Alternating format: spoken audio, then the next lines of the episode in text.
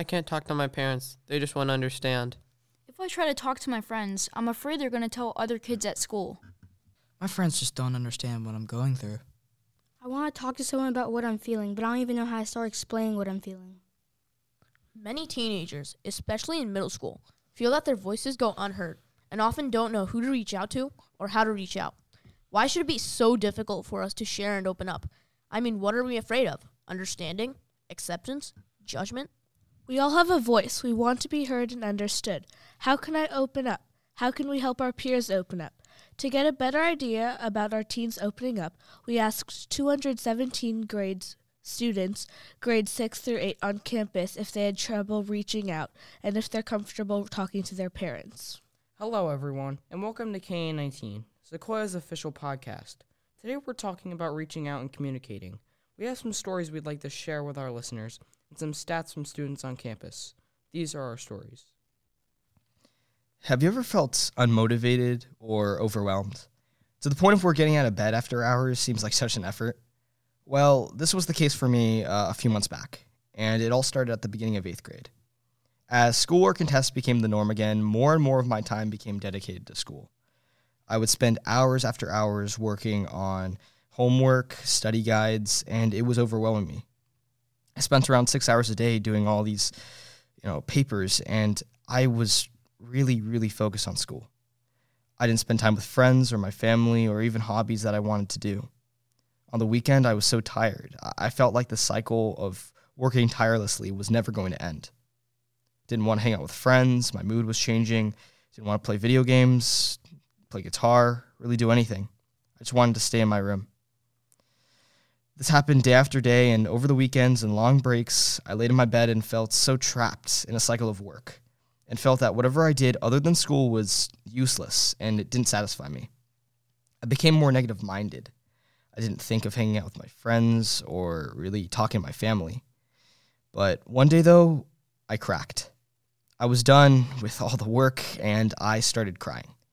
My sister came to me and gave me advice. She told me to break the work down. And I took the advice to heart, stopped doing what I was doing, and really took the words that she was speaking to me. She said, you know, work uh, work less when it comes to school and focus on hobbies and activities that can satisfy you.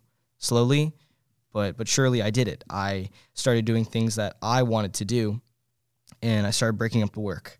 Started playing uh, guitar again. I started playing video games, even though I may have not been the best, or I might have just been very, very unmotivated. It did fuel me. It fueled me enough to really get me back on my feet. And well, before the segment ends, if there are any teens listening in that are feeling unmotivated, overwhelmed, depressed, hopeless, or even lost, first, you need to reach out. So, school counselors, therapists, other forms of doctors, even your family and friends can get you back on your feet. And I made the mistake of not reaching out sooner. And if I did, I would have been back to my normal self. But rehabilitating yourself back to full health can take weeks, months, and sometimes years but it can be sooner if you could reach out to other people who could support you. Slowly find new things to do and find a new interest in something. Write in a journal, anything that can keep your mind going, it will slowly fulfill you. And I know getting out of a dark room can be the hardest thing in the world, but if you slowly get out there and take it step by step, you'll be back to full health and with a brighter and healthier mind. Thank you. Like Dominic said, you can always reach out to your school counselor or therapist. Even though 40% of the students we polled said they don't have trouble reaching out, that still leaves 52% who do find it difficult. We get it. Sometimes you might be scared to reach out because it seems unnatural, or you might think you're the only one with a problem, or you don't want your friends to find out you talk to a therapist or doctor. But you're not the only teen in this same situation. Being sad or anxious or just needing guidance seems to be more common and present in teen culture. So, so the sooner you find a way to get help for stress, anxiety, insecurities, and depression, the sooner you can be on a path to a healthier you. So take that chance and reach out to someone. We found that 76% of the students we polled said they were comfortable talking to their parents. One student recently went through an issue with her friend and decided not to talk to her parents about it.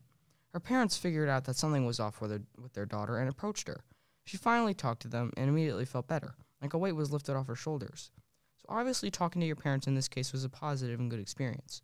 but reaching out could still be difficult for some teens, especially when reaching out to parents. Around 24% of the students polled said they had difficulty. Tanner has difficulty reaching out to his parents and wants to share his story. Reaching out to my parents is really hard for me since I feel it's awkward. What I what I need to reach out to them about is my daily anxiety when I wake up and it's starting to get worse and worse. I don't know how to approach my parents and even though I've gotten a ton of advice from my friends on how to talk to my parents, I still can't get the nerve to do it. What I'm saying is that reaching out is hard for me and I'm guessing many other teens have had trouble with it too. I ended up talking to them and I feel a lot better now since we figured everything out. Students from our poll listed friends, family, and other parent uh, parents and family members as the people they reach out to on a regular basis. Unfortunately, the results also indicate that only 6.9% of students reach out to their school counselors or teachers. Remember, teachers and counselors are always available to listen and help. Now, since my mom passed away in October, I've been distant from others and I've not been communicating and opening up to anybody about what happened and how I've been. My old science teacher had told me to open up and talk to somebody, but I haven't taken his advice very seriously and I regret it. Sometimes I feel like I'm alone and that I don't have anybody to talk to. After it happened, I had already been distant, but when my dad told me I'd, I was going to have to move out with him to California, I was afraid that I wouldn't be able to see my friends and family back in West Virginia really at all. I'm not much of a person who opens up, but I think that with so many teens probably dealing with something similar to what I am, giving my example will probably make others feel not as lonely as I did. Our poll also indicated that 43% of students reach out to their friends first, while 40% reach out to parents. 11% don't reach out to anyone at all, keeping it all inside, while 5% reach out to other family members, and a mere 1% to a teacher or coach. Obviously, students feel more comfortable speaking to their friends than parents, teachers, or counselors. How can we increase the number of students that reach out to school staff like counselors? So we spoke out to our counselor, Miss, Mrs. Martins, about how it's good to reach out to your school counselors. This is what she told us. Counselors can provide tools and suggestions to solve your problems or help with stress that maybe your friends or parents can't give. Also, her office is always a safe place and you can share whatever's going on with her. Sometimes people may feel uncomfortable talking to their counselor because they don't want they don't know them well so they don't want to talk to them. She tries to go outside on campus so that kids can get to know her and try to solve the problems she sees. What she loves to see is a friend telling her friends to go uh, to a counselor if they have a big problem that their friend can't solve. Even though counselors are always there, it can still be hard to reach out. For example, our next speaker, Pranav, has a hard time reaching out. Let's hear a story. Reaching out has always been hard for me. Talking to my parents was very difficult because I almost never found a good time to talk to them. With their jobs and having to drop and pick me up from school, it's always hard to make sure it's okay to talk to them. Talking to my brother is a lot better in some cases, and he understands what I'm going through because when he was as young as me, he went through the exact same things. Now, even though it's t- harder to talk to him because he's in college, it still helps because he can show me what to do in some cases.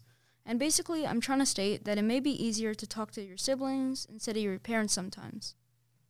For many teens, speaking to adult figures is difficult, so many choose to get advice from friends. Why do some teens do this instead of getting proper help? Well, we decided to talk amongst ourselves, and these are our thoughts. Students sometimes trust their friends more than adults or their family because adults may not be able to relate or understand, even though they can probably give better or smarter advice about more serious things. Sometimes I don't want my parents to turn the issue into a huge thing, so I talk to my friends who are more down to earth and more calm about things. Yeah, I think my friends are more likely to understand what I'm going through than my parents are. Sometimes I can be indecisive about talking to my parents, thinking they won't understand my problems. But believe it or not, my parents were more helpful than I thought because they did deal with some of the things that I face. So that's encouraging to me to talk and reach out to them.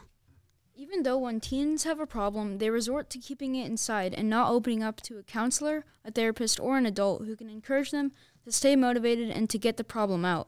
We hope all teens will open up because it makes you feel much lighter with all the negative thoughts weighing you down. To sum it all up, for many teens at our school, reaching out can be difficult on many different levels. Some have the confidence to reach out to family or friends, but some cannot reach out at all. Reaching out can be scary because of judgment, embarrassment, misunderstanding, and not being able to relate to what is being said. Our stories have shown the difficulties, the benefits, and experiences from reaching out. And we hope this podcast can encourage many others to lend a helping hand to someone in need or to reach out if you are in need. Thank you for listening, and we hope you enjoyed our KA19 podcast.